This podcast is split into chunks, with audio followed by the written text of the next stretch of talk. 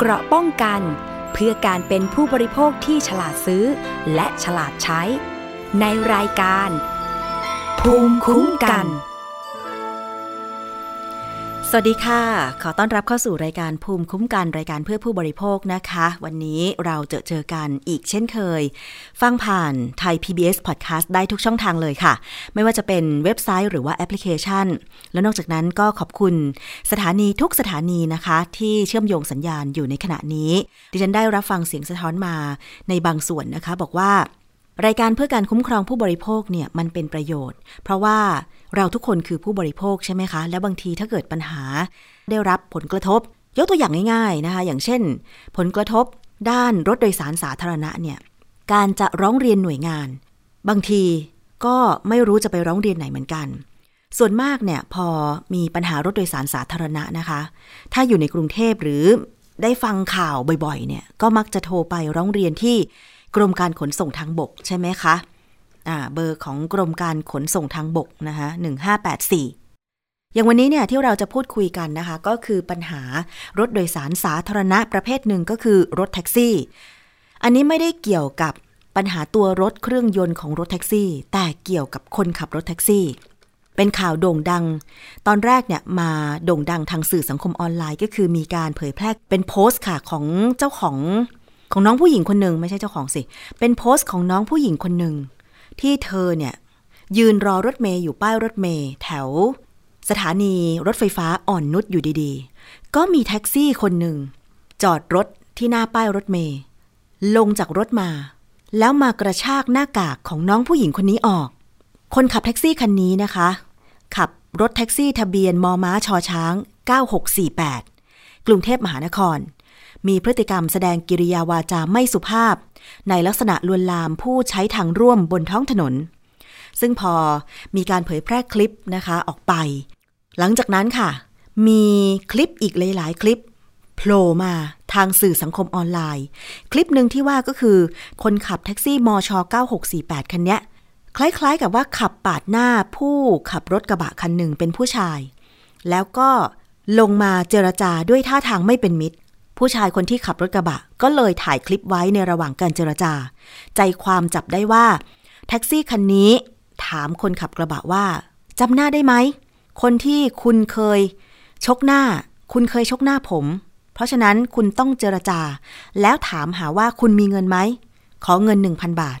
ซึ่งผู้ชายคนที่ขับรถกระบะนั้นเนี่ยก็ไม่ยินยอม อันนี้คือเป็นคลิปที่สองที่ โผล่ออกมาหลังจากที่แท็กซี่คันนี้ไปดึงหน้ากากของน้องผู้หญิงที่สถานีที่ป้ายรถเมย์นะคะ คลิปที่สามอีกคลิปหนึ่ง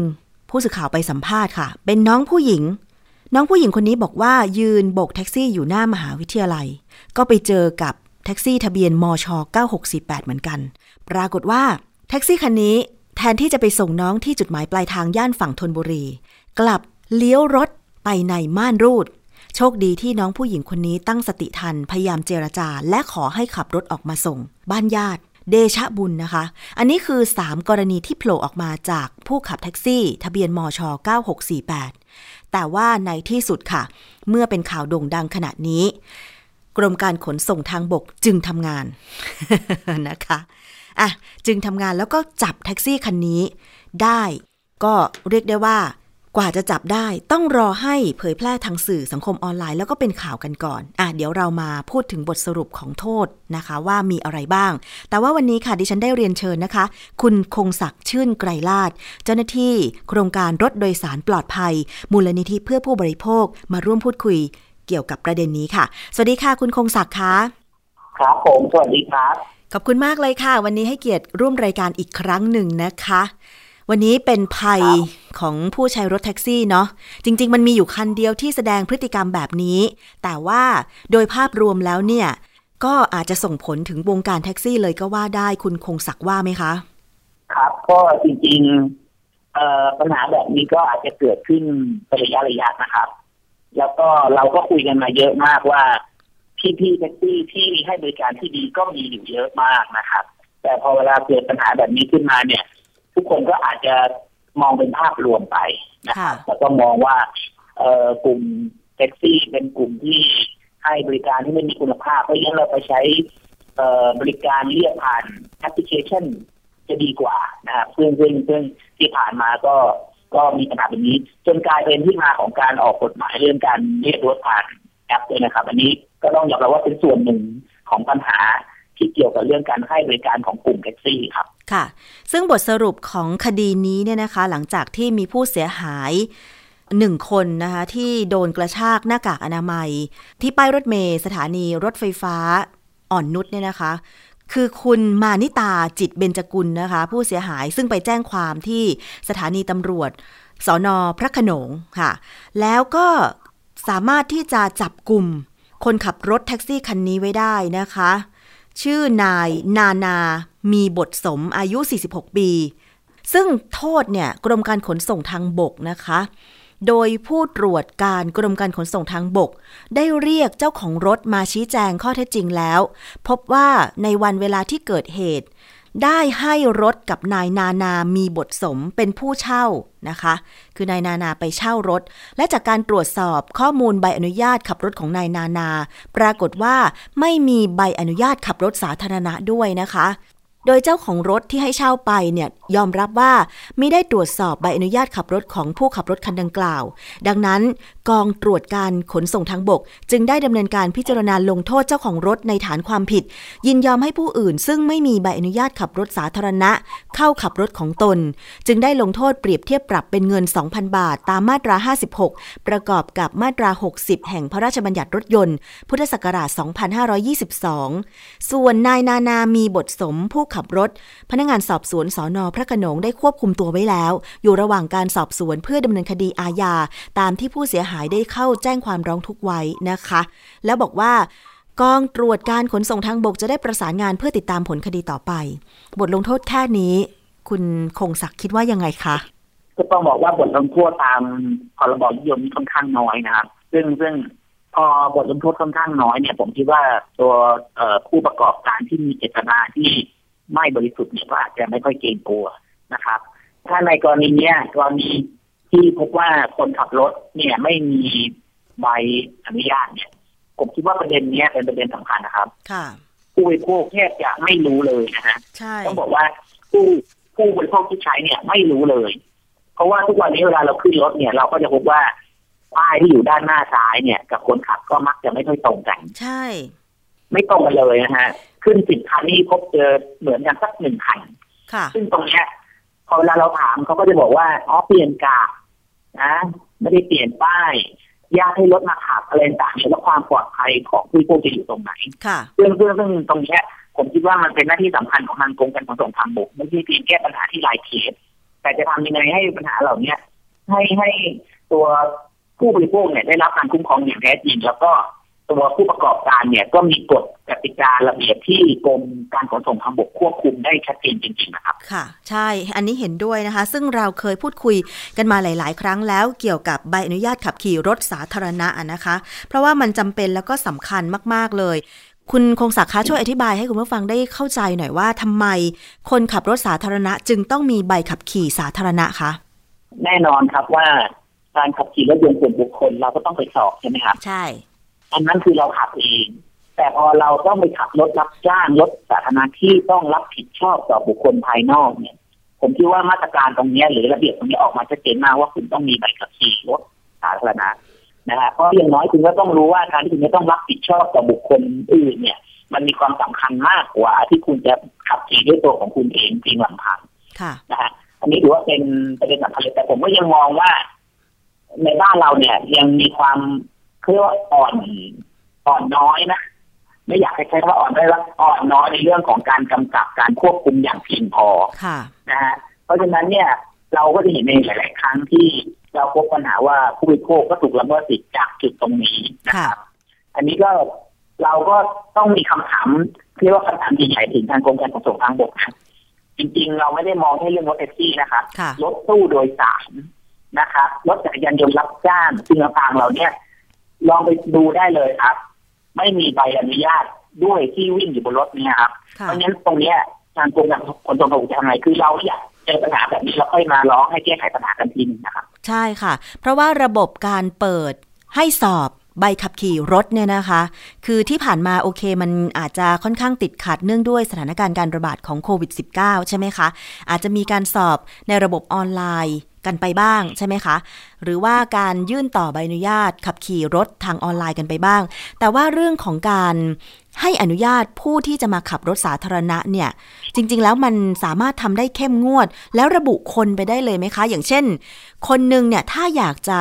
มีอาชีพเสริมเป็นขับรถแท็กซี่ ซึ่งต่อไปเนี่ยเขาก็จะมีการเปิดโอกาสให้รถบ้านนำไป ขับเป็นรถแท็กซี่ ให้บริการผ่านแอปพลิเคชันด้วยใช่ไหมคะ ที่ทางกรมการขนส่งทางบก โดยกระทรวงคมนาคมออกมาระบุไว้นะคะ บอกว่าเห็นชอบเป็นร่างกฎกระทรวงนะคะ ร่างกฎกระทรวงว่าด้วยรถยนต์รับจ้างบรรทุกคนโดยสารไม่เกิน 7 คน ผ่านระบบอิเล็กทรอนิกส์พศจุดๆนะคะ ซึ่งคอรมอเห็นชอบมติร่างนี้แล้วเมื่อ 25 พฤษภาคมเนี่ยทางกรมการขนส่งทางบกโดย อธิบดีจิรุธวิสารจิต ท่านก็บอกว่า ร่างดังกล่าว ได้คำนึงถึงผลประโยชน์ประชาชนและสังคมในภาพรวม เป็นสำคัญ เป็นการเปิดทางเลือกให้ผู้ใช้ บริการรถยนต์ส่วนบุคคลผ่านแอปพลิเคชัน มีความสอดคล้องตามวิถีชีวิตในยุคดิจิทัล ซึ่งตรงนี้เนี่ยต่อไปคิดว่าจะมีการรัดรัดกลุ่มในการที่จะรับรถเข้ามาในระบบ เพื่อให้บริการเป็นแท็กซี่ในระบบแอปพลิเคชันไหมคะ โดยเฉพาะเรื่องของการขับขี่รถเนี่ยค่ะ คุณคงศักดิ์คะเอ่อผมว่าอันนี้ต้องแยกกันนะครับค่ะ เพราะว่าตอนที่ผมได้ไปให้ความเห็นด้วยเนี่ยค่ะผมก็รู้สึกว่ามันมีความแตกแยกกันมีอาจจะว่ามีความแตกต่างทางความคิดอยู่สองฝั่งฝั่งหนึ่งก็ฝั่งกลุ่มรถแท็กซี่ ซึ่งรู้สึกว่าเอ่อพวกเขาเนี่ยก็มีเพิ่มมีต้นทุนค่อนข้างสูงนะครับ ในการมาทำเป็นรถแท็กซี่ค่ะในขณะที่กลุ่มผู้ให้บริการรถผ่านแอปพลิเคชันเนี่ย คุณอาจจะมีต้นทุนที่น้อยกว่านะฮะ แล้วก็การมาของรถที่ผ่านแอปพลิเคชันเนี่ยก็แน่นอนว่าอาจจะทำให้กลุ่มรถแท็กซี่หลายกลุ่มต้องเลิกอาชีพไปอือฮึนะครับแต่ว่าถ้าเรามองในมุมก็คือว่ากลุ่มรถแท็กซี่ก็ต้องพัฒนาต้องปรับปรุงนะฮะหลาย ๆ อย่างให้มันขึ้นมานะครับ ส่วนรถที่ผ่านแอปพลิเคชัน เนี่ย เราก็วันนั้นเราก็มีความเห็นอยู่บางส่วน เช่น เอ่อเอ่อรถเหล่านี้จะต้องมีการเอ่อ เขาเรียกว่าควบคุมในรูปแบบไหนได้บ้างนะครับ หรือที่สำคัญเลยก็คือว่าเอ่อบริษัทที่ให้บริการแอปพลิเคชันเนี่ยจะอยู่ในสถานะ เป็นแค่ผู้ให้บริการผ่านแอป หรืออยู่ในฐานะที่เป็นผู้ประกอบการด้วยค่ะเพราะว่าระบบการตรวจสอบต่างๆของรถที่ผ่านแอป เนี่ยแน่นอนว่าการมีแอปพลิเคชันก็จะตรวจสอบได้ว่าคนขับมียังไงประวัติยังไงเป็นยังไงแต่หากเกิดความเสียหายเกิดเกิดอะไรขึ้นมาเนี่ย ผู้ให้บริการผ่านแอป จะต้องมีส่วนรับผิดชอบด้วยไหมอืมหรือเป็นเพียงแค่คนขับรถคันนั้น เอ่อเพียงแค่นั้นเอง สิ่งต่างเหล่านี้วันนั้นที่เรามองคือเรามองเรื่องความคุ้มครองของผู้บริโภคค่ะนะครับ เรื่องราคา เรื่องคุณภาพการบริการ แล้วก็เนี่ย ที่สำคัญก็คือสิทธิเรื่องการชดเชยเยียวยาเนี่ยค่ะตรงเนี้ยเขาก็ต้องมีระบบตรงนี้ให้ชัดเจนเพราะว่าเรายังมองไม่เห็นว่าถ้า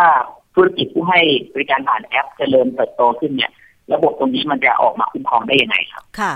ยิ่งโดยเฉพาะความปลอดภัยของผู้โดยสารอย่างกรณีของแท็กซี่ที่เกิดขึ้นเนี่ยนะคะ อยู่ๆก็ไปกระชากหน้ากาก คนยืนรอรถเมย์อยู่ป้ายรถเมย์ซึ่งเขาไม่ได้โบกแท็กซี่ อีกกรณีหนึ่งก็คือไปคล้ายๆกับว่า ตบซับผู้ชายคนหนึ่งบอกว่าเคยเห็นหน้ากันไหม คุณเคยชกหน้าผม อีกกรณีหนึ่งก็คือ รับผู้โดยสารมาแล้วพาเข้าม่านรูดอย่างเงี้ย คือแล้วมันจะสามารถตรวจสอบประวัติคนขับได้ยังไง เพราะว่าทุกวันนี้ โอเค ถ้าไปยื่นขอใบอนุญาตขับขี่รถสาธารณะ อันนี้ต้องระบุประวัติไว้ส่วนหนึ่งใช่ไหมคะ เกี่ยวกับประวัติด้านอาชญากรรมใช่ไหมคะคุณคงศักดิ์ใช่ครับเขาจะมีเงื่อนไขการตรวจสอบอยู่ครับ ค่ะสำหรับกรณีที่รถผ่านแอปเนี่ย ผมคิดว่า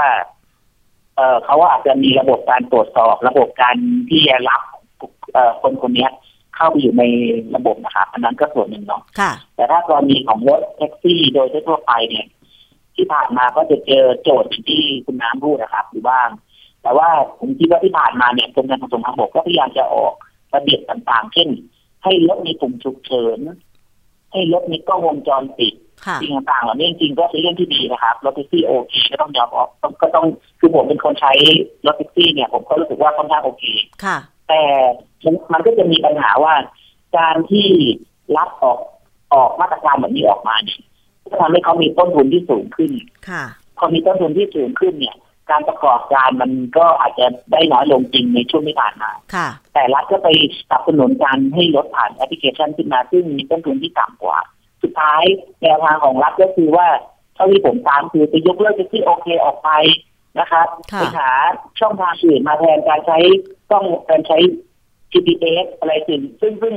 ในมุมมองของเราเราเองรู้สึกว่า ประสิทธิภาพการคุ้มครองผู้บริโภคหรือผู้โดยสารลดน้อยลงค่ะในขณะที่รัฐพยายามทำให้มีธุรกิจรถรับจ้างที่เป็นแอปพลิเคชันเพิ่มมากขึ้นอะไรอย่างเงี้ย ซึ่งซึ่งสิ่งต่างๆเหล่านี้ก็มองว่ายังไม่เป็นประโยชน์สำหรับตัวผู้บริโภคนะครับ ค่ะ คุณคงศักดิ์คะเคยมีข้อมูลเกี่ยวกับการให้บริการแท็กซี่ในต่างประเทศไหมคะ เพราะว่าเห็นบอกว่าจริง ๆ แล้วการให้บริการรถแท็กซี่ผ่านแอปพลิเคชัน เป็นที่นิยมและถูกต้องตามกฎหมาย อย่างเช่นสิงคโปร์มาเลเซีย เวียดนาม ฝรั่งเศส อังกฤษ สเปนเยอรมนี แล้วก็อิตาลีเป็นต้นเนี่ยค่ะ แล้วเขามีมาตรการควบคุมคนขับรถแท็กซี่ยังไง อย่างปัจจุบันเนี้ยกรมการขนส่งทางบกมีหน้าที่ควบคุมใช่ไหมคะ ไม่ว่าจะเป็นประวัติคนขับ ผู้ให้บริการสหกรณ์ต่างๆ แต่ที่เราควบคุมไม่ได้คือ สหกรณ์หรือเจ้าของรถแท็กซี่ส่วนบุคคลเนี่ยเอารถไปให้คนอื่นเช่า เพราะว่าอันนี้จะไม่มีประวัติเลย อันนี้คือเจ้าของรถหรือสหกรณ์แท็กซี่ต้องรับผิดชอบเอง ทีนี้การตรวจสอบประวัติคนขับ ที่มาขับรถจริงๆเนี่ยในต่างประเทศเขาควบคุมยังไงคะ จริงๆก็จะมีหน่วยงานคล้ายๆกรมการขนส่งทางบกอยู่แล้วครับค่ะที่เป็นคนดูแลเรื่องใบอนุญาตต่างๆ แต่ผมคิดว่าเราไม่ได้ต่อต้านการมีรถเรียกผ่านแอปพลิเคชันนะครับค่ะเราสนับสนุนเลยเพราะเราคิดว่าเทคโนโลยีก็ต้องเดินไปข้างหน้านะครับ ทุกอย่างก็มีการเปลี่ยนแปลง แต่การเปลี่ยนแปลงเหล่านี้ต้องเป็นการเปลี่ยนแปลงที่ไม่ทำลาย สิ่งเดิมๆที่มีอยู่นะครับ ค่ะ เราอาจจะบอกได้ไม่เต็มปากว่า การมาของรถที่เรียกผ่านแอปพลิเคชันจะทำให้แท็กซี่สูญพันธุ์นะครับเพราะว่าก็ต้องยอมรับว่าคนก็อาจจะเบื่อแท็กซี่อะไม่อยากเรียกแท็กซี่ ก็เรียกผ่านแอปจะสะดวกกว่ามารับส่งถึงหน้าบ้านต่างๆผมก็เลยบอกว่ากลุ่มรถแท็กซี่เนี่ยก็ต้องพัฒนาการพัฒนาของเขาเนี่ยก็คงไม่ได้พัฒนาเพียงแค่กลุ่มของเขาค่ะหน่วยงานรัฐก็ต้องสนับสนุนนะอะไรที่มันรู้สึกว่ามันเป็นสิ่งที่ต้องมีทางออกก็ต้องมีทางออกให้กับเขา เพราะฉะนั้นเนี่ยสิ่งตรงนี้ก็จะทำให้ผู้บริโภคมีทางเลือกนะครับค่ะและที่สำคัญเลยผมคิดว่า ระบบการกำกับควบคุมของรัฐเนี่ย ทุกวันเนี้ยยังไม่ยังหลักหลวม แล้วก็ยังไม่เขาเรียกว่ายังไม่เอ่อมีประสิทธิภาพอย่างเพียงพอค่ะเพราะงั้นผมคิดว่าถ้าระบบการกำกับมีประสิทธิภาพอย่างเพียงพอเอ่อปัญหาที่เราพูดอาจจะมีบ้างแต่อาจจะลดน้อยลงก็ค่ะอาจจะทำให้ ผู้บริโภคมีทางเลือกผู้ประกอบการทั้งเก่าและใหม่ก็สามารถประกอบธุรกิจไปด้วยกันได้ อย่างในต่างประเทศเนี่ยอย่างประเทศไต้หวันเนี่ย มีถึงขนาดว่าเอ่อเอ่อใช้รถสมมติว่าผมมีรถหนึ่งคันเนี่ยนะครับค่ะผมก็สามารถแชร์ได้เลย มีคนมาเข้ามือถือผมเลย แล้วก็บอกว่าจะขอจะขอเช่ารถไปใช้เนี่ย ก็สามารถเข้ามาเอารถที่บ้านได้เลยอืมนะครับค่ะแล้วก็คือคนที่มีรถแต่อาจจะ ไม่ว่าได้ใช้เนี่ยก็สามารถหาประโยชน์จากการที่เรามีรถให้คนอื่นไปเช่าได้อืมสิ่งต่างๆเหล่านี้มันสามารถทำได้เพียงแต่ว่าในบ้านเราเนี่ยระบบระเบียบก็อาจจะ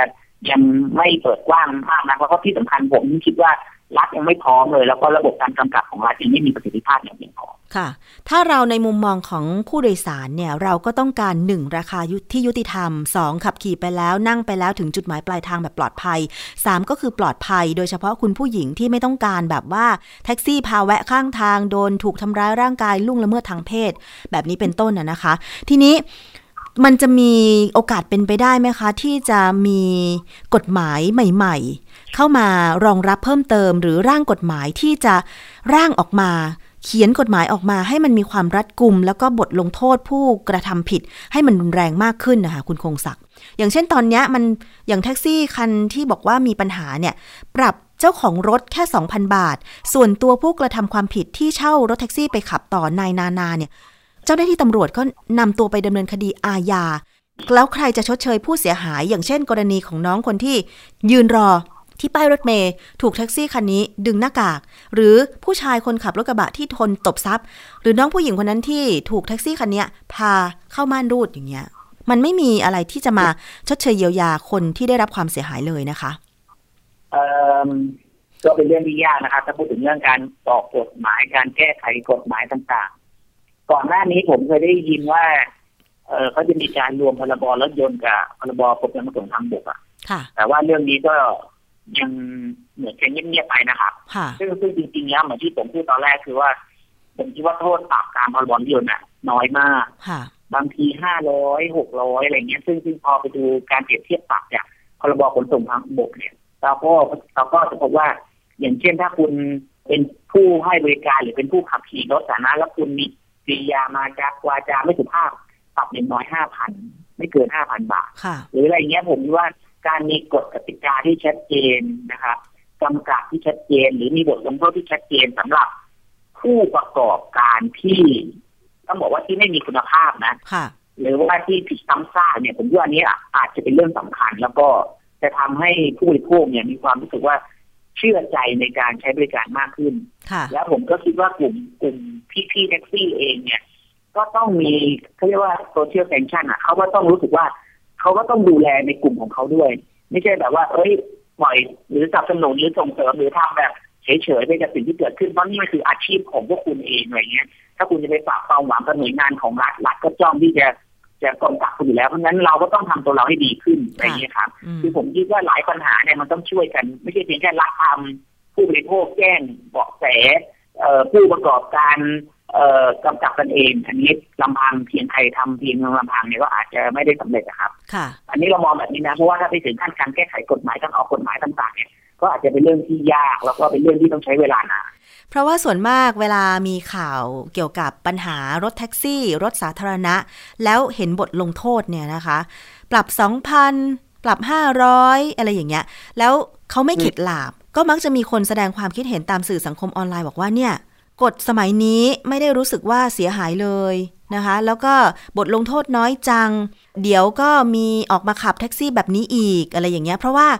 เจ้าของอู่แท็กซี่ หรือเจ้าของรถแท็กซี่บางที ถ้าไม่ได้ขับเองต้องการที่จะมีรายได้ก็ต้องปล่อยให้คนอื่นขับ ลืมตรวจสอบอย่างกรณีเนี้ย ไม่ได้ตรวจสอบเจ้าของรถก็บอกว่าขอโทษนะคะ ได้ให้เช่ารถมอม้าชอช้าง 9648 ไปจริง แต่ไม่ได้ตรวจสอบประวัติของผู้ที่จะมาขับเลยว่า มีประวัติเป็นอย่างไรอะไรอย่างเงี้ย คือแบบ มันเป็นคำขอโทษที่แบบลอยไปตามลมอะครับก็ถือว่าเป็นความหละหลวมมากๆ เพราะว่าต้องยอมรับว่าอู่หรือสากลต่างๆที่ทั่วนี้รถก็จอดกันเยอะค่ะเพราะงั้นพอมีคนมาขอสมัครเนี่ยก็จริงๆหลักการโดยทั่วไป คุณก็ต้องตรวจสอบประวัติจากกรมการขนส่งทางบกใช่ไหมครับ ใช่ ซึ่งสิ่งต่างๆเลยก็ต้องถือว่าคุณละเลย แล้วก็ แล้วก็ละเลยส่วนหนึ่งเพราะงั้นบทลงโทษคุณก็ต้องมีมากกว่านี้อือฮะนะฮะหรือมีการกำกับที่ชัดเจนแต่ก็อย่างที่บอกนะครับ พูดไปพูดมามันก็กลับมาจุดเดิมก็คือว่า เรามีเราเราอยู่ในสังคมที่เราขาดการกำกับดูแลไหมนะอันนี้อาจจะเป็นคำถามนะ แล้วก็การกำกับดูแลของกรมการขนส่งทางบกเนี่ยเพียงพอไหมเพียงพอหรือยังค่ะสิ่งต่างเหล่านี้มันต้องช่วยกันแล้วก็ แล้วก็ถ้าหากว่า เราไม่ทำอะไรเรามองแต่เรื่องผลประโยชน์ที่เราจะได้รับ แต่สิ่งที่เกิดขึ้นมันเป็นผลร้ายเป็นผลเสียต่อสังคมแบบเนี้ยเออเออมันควรจะมีมาตรการยังไงที่ให้มันเกิดออกมาเพื่อให้ทุกคนสามารถอยู่ร่วมกันได้ค่ะ เดี๋ยวเราจะคอยดูต่อไปนะคะ เพราะว่าจริง ๆ แล้วดิฉันก็ทราบว่าทางมูลนิธิเพื่อผู้บริโภค ทางคุณคงศักดิ์เองก็ทำงานกันอย่างเข้มข้นมาโดยตลอดนะคะ เกี่ยวกับการเสวนาเพื่อให้เกิดการผลักดันรถโดยสารที่ปลอดภัยมากขึ้น โดยเฉพาะเห็นด้วยเลยกับการที่เราจะ มีกฎหมายนะคะ ปรับปรุงกฎหมายให้มันทันสมัยบทลงโทษที่มันเข้มงวด เข้มข้นมากขึ้น เพื่อให้ผู้ที่ทำไม่ดีทั้งหลายในวงการรถสาธารณะเนี่ยได้เเห็นโทษแล้วแบบโอ้ไม่กล้าทำความผิดอีกเลยอะไรอย่างเงี้ยนะคะ โดยเฉพาะผู้ที่ขับรถเนี่ยซึ่งจะใกล้ชิดกับผู้โดยสาร เพราะอย่างดิฉันเนี่ยเมื่อกี้ก็ โดยสารรถแท็กซี่มาก็ยังได้คุยกับแท็กซี่คันนั้นเลยนะ ในขณะที่โทรหาคุณคงศักดิ์พอจบสายสนทนาปุ๊บเนี่ย คนขับแท็กซี่เขาก็ถามขึ้นว่าอย่างกรณีนี้เป็นยังไงโน่นนี่นั่น คือเขาได้ยินเราพูดอย่างเงี้ยนะคะ คือจริงๆแล้วเนี่ยดิฉันก็เชื่อแน่ว่าคนขับแท็กซี่ดีๆ ก็มีอีกเยอะ พอมันมีไม่ดีคนหนึ่งเนี่ยเหมือนปลาตายตัวเดียวเหมือนเน่าทั้งข้องอะไรอย่างเงี้ยนะคะ มันก็เลยใช่ครับเป็นเป็นภาพที่ไม่ค่อยดีสำหรับวงการแท็กซี่ หรือรถสาธารณะสักเท่าไหร่ แล้วการที่เราจะมาส่งเสริมให้คนใช้รถสาธารณะมากขึ้นเนี่ย แล้วคนก็จะมีคำถามในใจว่าโหข่าวแท็กซี่ไม่ปลอดภัย ขับพาผู้โดยสารไปม่านรูดอะไรอย่างเงี้ยแล้วผู้หญิงที่ไหนอยากจะขึ้นแท็กซี่ พ่อแม่ที่ไหนอยากจะยอมให้ลูกสาวขึ้นแท็กซี่ ถูกไหมคะคุณคงศักดิ์ใช่คือจริง ๆ ต้องบอกว่า รัฐเนี่ยครับยุทธศาสตร์ชาติเนี่ยครับ มีเป้าหมายการทำให้คนใช้ขนส่งมวลชนหรือขนส่งสาธารณะเพิ่มมากขึ้นด้วยนะครับ เพราะฉะนั้นเรื่องเนี้ยไม่ใช่เรื่องที่เล็กเลยนะฮะใช่เราก็จะพบว่าไม่ว่าจะเป็นแท็กซี่จักรยานยนต์รับจ้างรถตู้รถเมล์ต่างเรายังไม่เห็นว่ารัฐจะส่งเสริมให้คนมาใช้รถสาธารณะได้อย่างมีคุณภาพได้อย่างไรเลยใช่นี่คือปัญหาหนึ่งเลยนะครับ ที่สำคัญส่วนของผู้ประกอบการเนี่ยผมคิดว่า เราไม่อยากมองว่าเราต้องออกกฎระเบียบมาบังคับเขาอย่างเดียวทุกอย่างทุกอย่างอือฮึ เราอยากให้เขารู้สึกว่าเขาให้เขาประกอบการด้วยการมีจิตสำนึกอะมีจิตสำนึกเรื่องความปลอดภัยเรื่องเรื่องของความตรงไปตรงมามากกว่าที่จะมองเรื่องผลประโยชน์หรือรายได้ที่เขาจะได้รับเพียงอย่างเดียว อันนี้ก็อาจจะเป็นงานยากแต่ว่าเราเองก็คิดว่า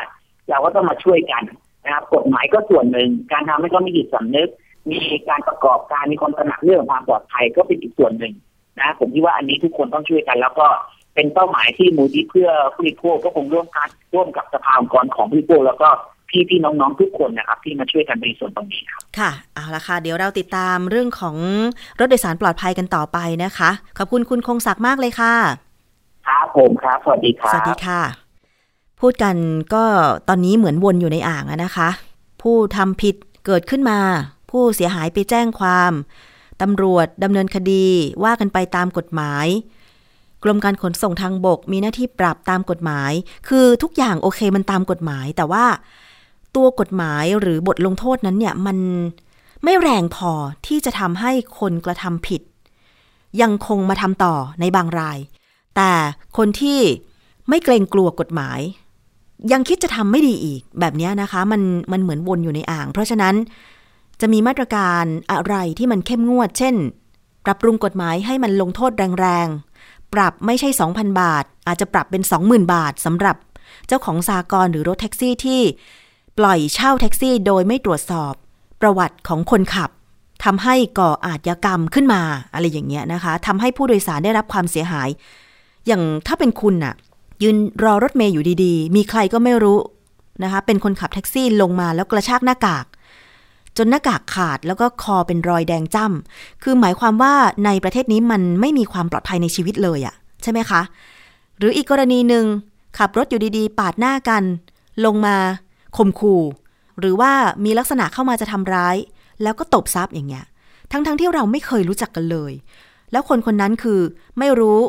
ไม่รู้ว่ามีจิตที่ปกติหรือไม่อย่างเงี้ยแต่ว่าในสภาพที่เราเจอก็คือเขาขับรถแท็กซี่อะใช่ไหมคะ เพราะฉะนั้นเนี่ย คนก็เลยไม่ยอมรับกัน คนก็เลยมองว่าแท็กซี่มันไม่ปลอดภัย แบบเนี้ยคนขับแท็กซี่ดีๆ ยอมเหรอคะ ใช่ไหมคะสหกรณ์เจ้าของสหกรณ์แท็กซี่ที่มีรถแท็กซี่ให้เช่า เป็น 20-30 คันเป็นร้อยคันยอมเหรอคะ ที่จะให้มีคนใดคนหนึ่งในวงการแท็กซี่ทำไม่ดี เพราะฉะนั้นก็ต้อง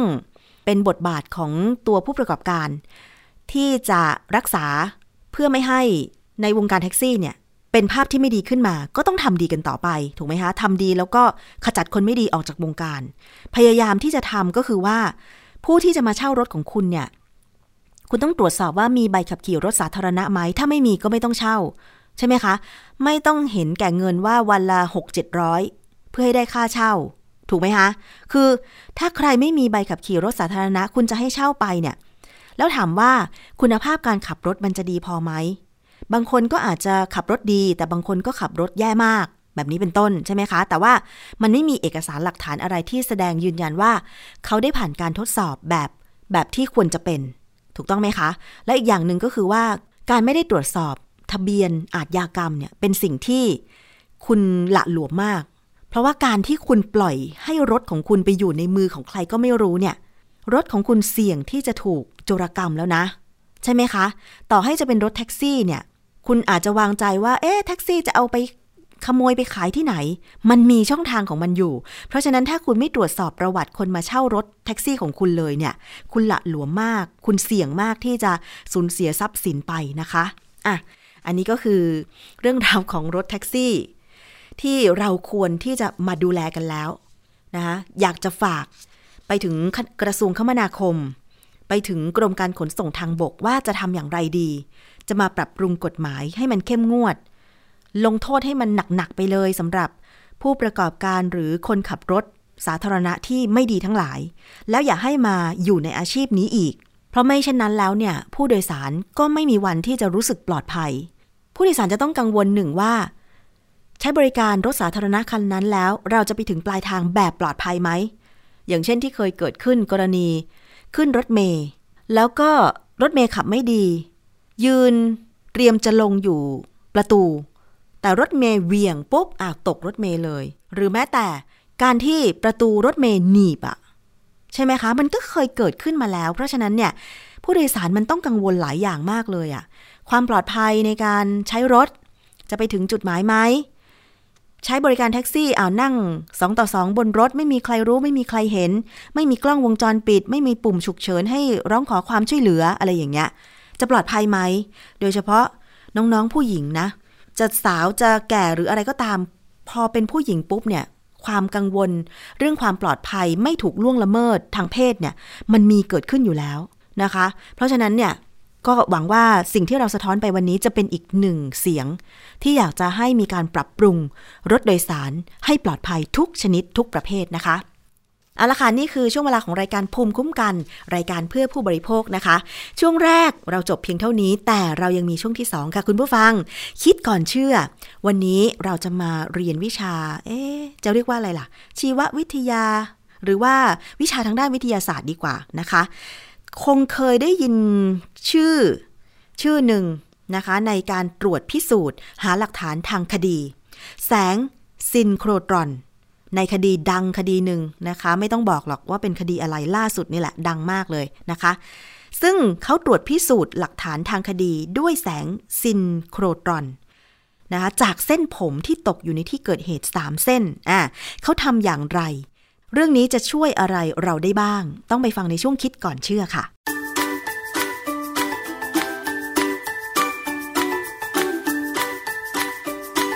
ช่วงคิดก่อนเชื่อ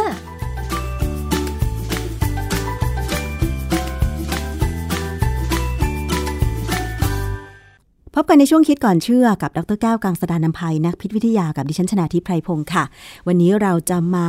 พูดคุยเกี่ยวกับเรื่องของการตรวจพิสูจน์หลักฐานทางวิทยาศาสตร์ เพื่อประกอบในการคลี่คลายคดีนะคะ จากข่าวดังข่าวหนึ่งค่ะ บอกว่าเจ้าหน้าที่ตำรวจเนี่ยได้เก็บหลักฐานจากที่เกิดเหตุ ก็คือเส้นขนจำนวน 3 เส้น แล้วก็นำไปตรวจ DNA สามารถชี้ชัดได้ว่า ใครอยู่ในบริเวณนั้นบ้าง ซึ่งประเด็นนี้น่าสนใจค่ะว่า การใช้เส้นขนเส้นผมสามเส้น ซึ่งตกอยู่ในที่เกิดเหตุ เพื่อตรวจหา DNA ว่าเป็นของใคร จะตรวจสอบได้อย่างไร จากข่าวระบุว่า มีการใช้แสงซินโครตรอน ในการคลี่คลายคดี ซึ่งตรงนี้นะคะเราจะไปดูรายละเอียดกันว่า แสงซินโครตรอนคืออะไร และก็การตรวจ DNA จากเส้นขนเส้นผมนั้นเนี่ยเขามีวิธีการทางวิทยาศาสตร์อย่างไร เราไปคุยกับอาจารย์แก้วค่ะ ครับคือความจริงเรื่องที่เราจะคุยกันวันนี้ เป็นเรื่องที่ทันสมัยมาก แล้วก็สมัยที่ผมเรียนหนังสือนะตอนเรียนปริญญาเอกเนี่ยนะไม่มีเรื่องนี้ เพราะเรื่องนี้มันมาเกิดขึ้นเมื่อสักสิบยี่สิบปีก่อนที่ที่ผ่านมาเนี่ยนะคือผมเรียนเมื่อประมาณเกือบสี่สิบปีที่แล้วนะฮะดังนั้นเนี่ยเป็นเรื่องที่ พอเห็นมีคดีหนึ่งที่เขาพูดถึงเส้นขน แล้วพูดถึงว่าจะมีการตรวจสอบ DNA ของเส้นขนนั้น ซึ่งเข้าใจว่าเป็นเส้นผมนะฮะโดยใช้แสงซินโครตรอน ผมก็เองงงๆเหมือนกันว่ามันคืออะไร แล้วเราจะอ่านข่าวในหน้าหนังสือพิมพ์หรือในออนไลน์เนี่ยยังไงถึงจะเข้าใจ เพราะฉะนั้นประเด็นที่วันนี้จะคุยเนี่ยจะเป็นเรื่องของการตรวจ DNA ของเส้นขน ด้วยแสงซินโครตรอนนะความจริงคำว่าแสงซินโครตรอนเนี่ยเราต้องอธิบายก่อนว่ามันคืออะไรเอ่อภาษาฝรั่งจริงๆเขาจะออกเสียงเป็น synchrotronนะแต่ว่าพอมาเป็นศัพท์บรรยัติเขาเรียกว่าศัพท์บัญญัติทางราชบัณฑิตสถานอะไรก็ตามเนี่ยนะราชบัณฑิตค่ะใช่เออเขาเขียนว่าซินโครตอนค่ะ ซึ่งผมก็โอเค ผมก็ยอมรับนะว่าเขาจะเขียนอย่างนี้ แต่ถ้าไปฟังฝรั่งพูดจริงๆเขาอ่านซิงโครตอน ซึ่ง มันเป็นแสงที่ความจริงมันไม่ได้ไกลตัวเราหรอก มันเป็นแสงที่ที่เขาเอามาใช้เนี่ยในเรื่องของคดีอันนี้คือเขาจะใช้แสงเอ็กซเรย์เพียงแต่ว่าแสงเอ็กซเรย์ที่เราเห็นในโรงพยาบาลเนี่ยเกิดจากเครื่องกำเนิดแสงที่ระดับเล็กๆ บางครั้งอาจจะใช้สารรังสี เพื่อให้มันปล่อยออกมาเป็นแสงเอ็กซเรย์นะฮะแต่แสงที่มาจากซิงโครตอนเอ็กซเรย์ที่มาจากซิงโครตอนเนี่ยนะมันจะเป็นขนาดสูงมากเลย เพราะฉะนั้น ความแรงของมันจะสูงมากจนสามารถจะวิเคราะห์ว่าไมโตคอนเดรียของขนที่ได้มาเนี่ยเหมือนกับไมโตคอนเดรียของขนอีกเส้นหรือจากที่อื่นเนี่ยได้ไหมค่ะเขามีวิธีทำซึ่งเป็นเทคโนโลยีที่สูงที่สุดในโลกแล้วก็ได้ตอนนี้ในการทำนิติวิทยาศาสตร์ค่ะนะฮะก่อนอื่นเนี่ยซินโครตรอนคืออะไรมันเป็นแสงคือเคยได้ยินคำว่าเครื่องเร่งอนุภาคไหมฮะ เหมือนจะเคยค่ะอาจารย์ ที่สวิตเซอร์แลนด์เนี่ย เขามีเครื่องเร่งอนุภาคขององค์กรหนึ่ง เป็นองค์กรระหว่างประเทศชื่อเซิร์นนะฮะข่าวที่เคยออกมาเนี่ยคือเขาเร่งอนุภาคคืออิเล็กตรอนเนี่ยให้มันวิ่งนะฮะแล้วให้มันวิ่งสวนทางกัน ดังนั้นถ้าเกิดวิ่งสวนทางกันโอกาสที่มันจะชนกันก็มีใช่ไหมใช่ค่ะพอชนกันตุ้มอิเล็กตรอนเนี่ยซึ่งเราคิดว่าเป็นส่วนที่เล็กที่สุดของอะตอมแล้วเนี่ยมันจะแตกออกไปเป็นปาร์ติเคิลหรือเป็นอนุภาค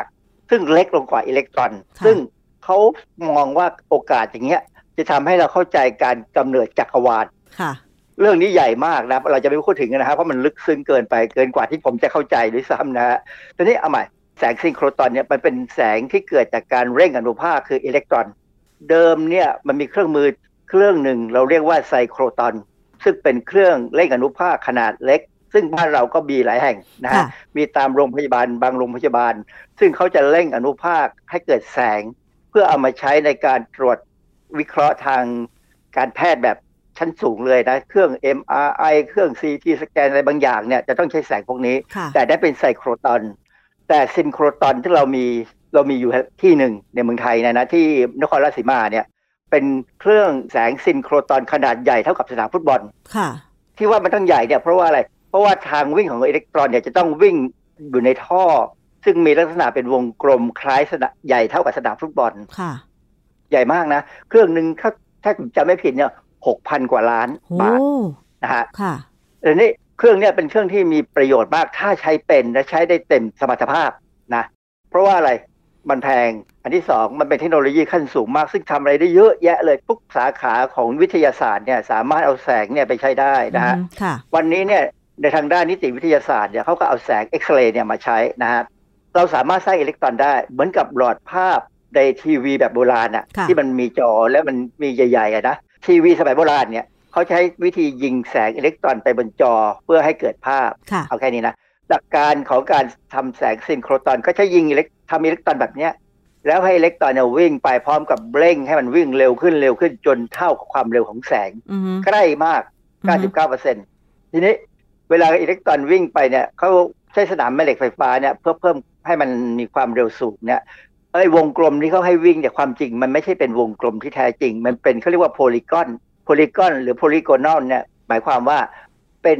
ลักษณะที่มีเหลี่ยมเยอะๆ จนคล้ายวงกลมนึกออกไหมค่ะนะทีนี้พออิเล็กตรอนมันวิ่งไปในท่อที่มีเหลี่ยมเยอะๆเนี่ย มันจะต้องเบรกเป็นจังหวะจังหวะค่ะเพื่อไม่ให้ชน เวลามันเบรกเนี่ย ความเร็วจะเสียไป สิ่งที่เสียไปจากความเร็วของเขาเนี่ย จะทำให้เกิดแสงอ๋อ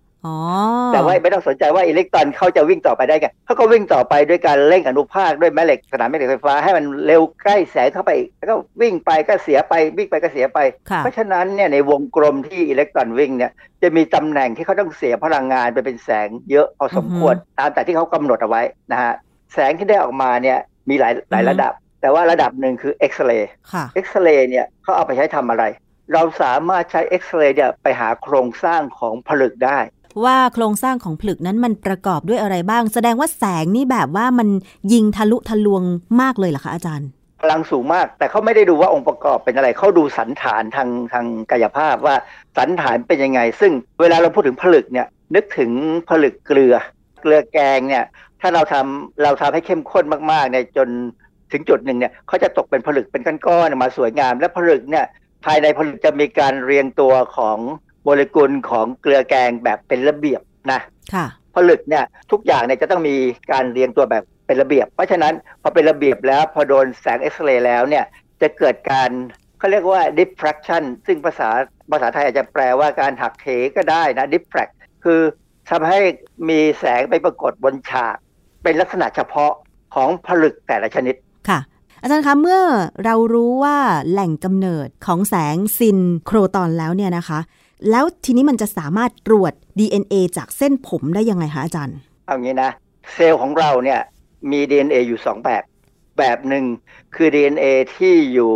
ในนิวเคลียสค่ะนะเซลล์ประกอบด้วยส่วนที่เป็นนิวเคลียสกับไซโตพลาซึมนิวเคลียสอยู่ตรงกลาง ในนิวเคลียสเนี่ยจะมี DNA ซึ่งเป็น DNA ที่ประกอบแล้วมันจะมีสองสาย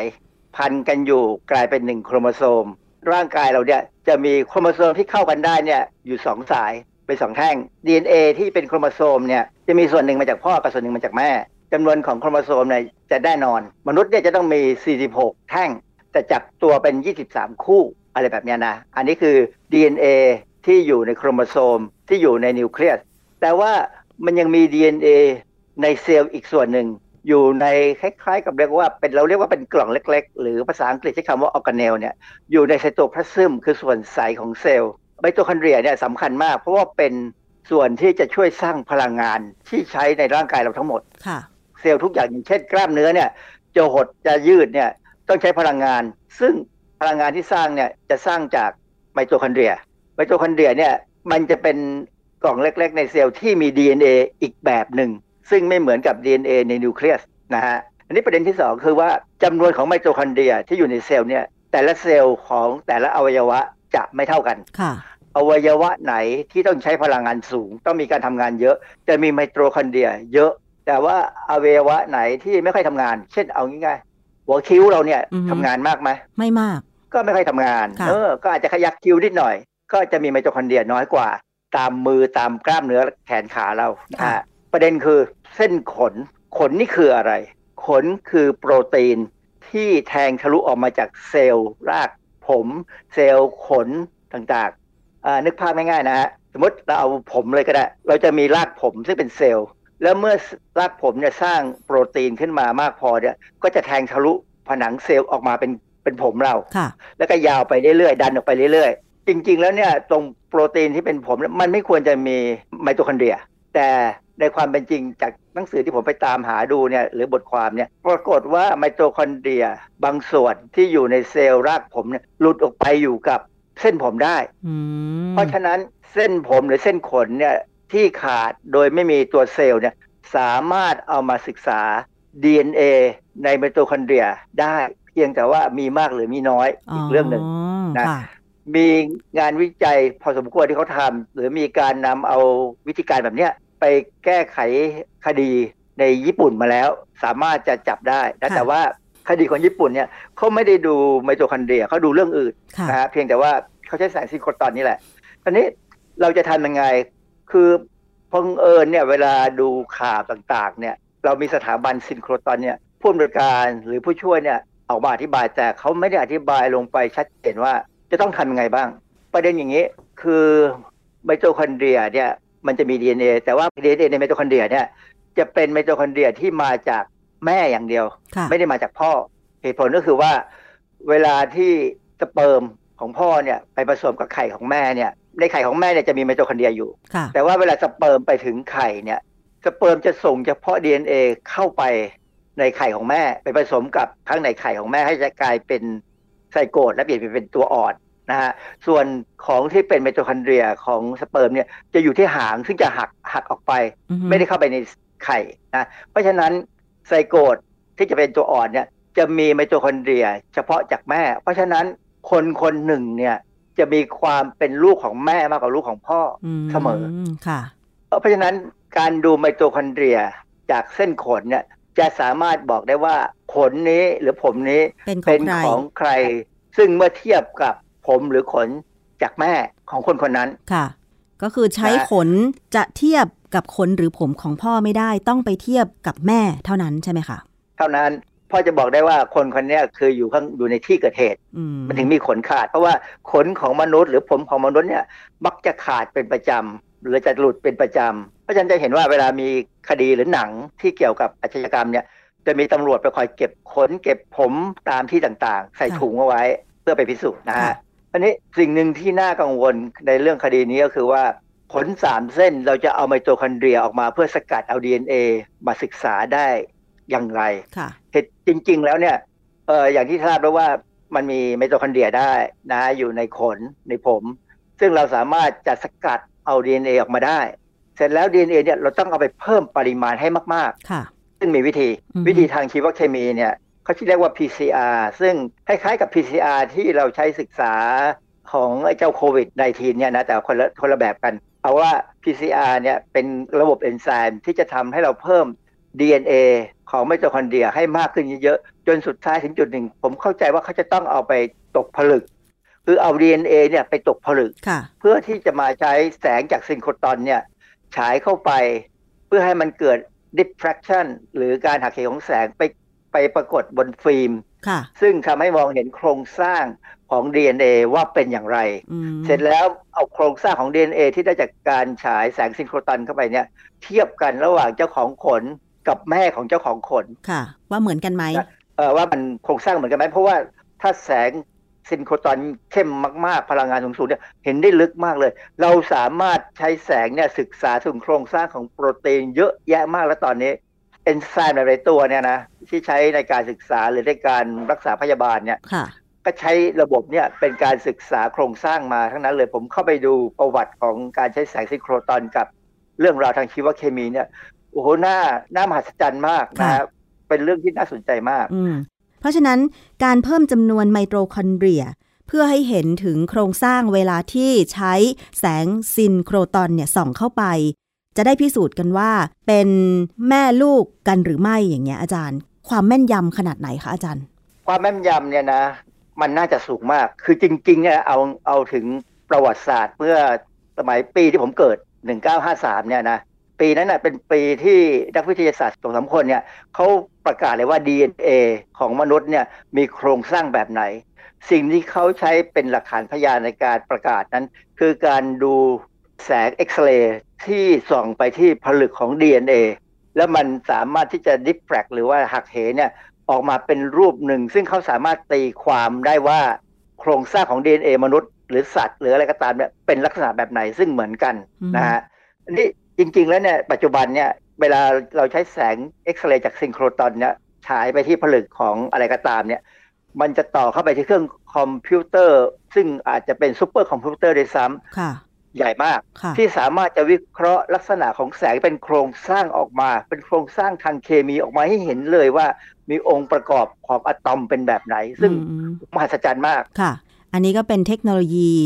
ทางการแพทย์ทางวิทยาศาสตร์เลยก็ว่าได้นะคะ ที่จะสามารถทำให้เราระบุเกี่ยวกับ DNA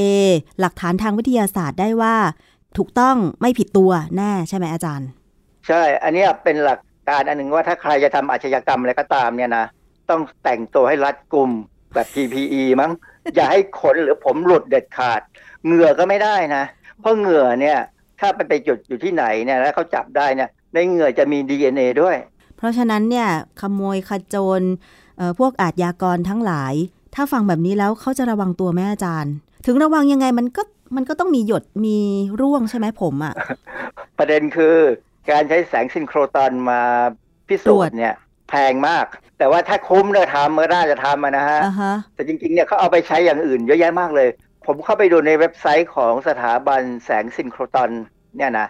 เขามีโครงการค่อนข้างเยอะกับหลายมหาวิทยาลัย พิสูจน์รุ่นพิสูจน์นี่นะฮะ ซึ่งคนทั่วไปอาจจะนึกไม่ถึง พอเข้าไปดูแล้วเออ เครื่องหกพันล้านเนี่ยถ้าใช้ให้คุ้มเนี่ยมันจะคุ้มมากเลยนะ แล้วเครื่องมันใหญ่มันไหมจะมีอาจาปรระโยย์ชน์ อาจารย์บอกว่าตั้งสนามฟุตบอล ใหญ่สนามฟุตบอลค่ะเขาตั้งไว้ที่ไหนคะอาจารย์ ที่เข้าใจว่ามหาวิทยาลัยเทคโนโลยีสุรนารีที่โคราชนะฮะอ๋อคือตัวเครื่องเนี่ยไม่ถึงกับใหญ่มาก แต่ว่าเส้นทางวงกลมที่เป็นท่อที่มันจะต้องวิ่งเพื่อเร่งอนุภาคเนี่ยค่ะเท่ากับสนามฟุตบอลนะค่ะ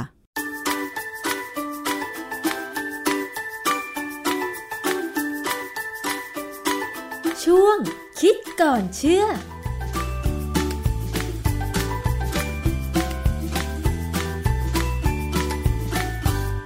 และนี่ก็คือช่วงคิดก่อนเชื่อ กับดรแก้วกังสดานนภัยนักพิษวิทยาค่ะ ติดตามกันได้นะคะ ในรายการภูมิคุ้มกันรายการเพื่อผู้บริโภคค่ะ วันนี้หมดเวลาลงแล้ว ดิฉันชนะทิพไพรพงศ์ต้องลาไปก่อน สวัสดีค่ะ ติดตามรายการได้ที่ www.thaipbspodcast.com แอปพลิเคชัน Thai PBS Podcast หรือฟังผ่านแอปพลิเคชัน Podcast ของ iOS Google Podcast Android Podbean SoundCloud และ Spotify ติดตามความเคลื่อนไหวของรายการและแสดงความคิดเห็น โดยกดถูกใจที่ facebook.com/thaipbspodcast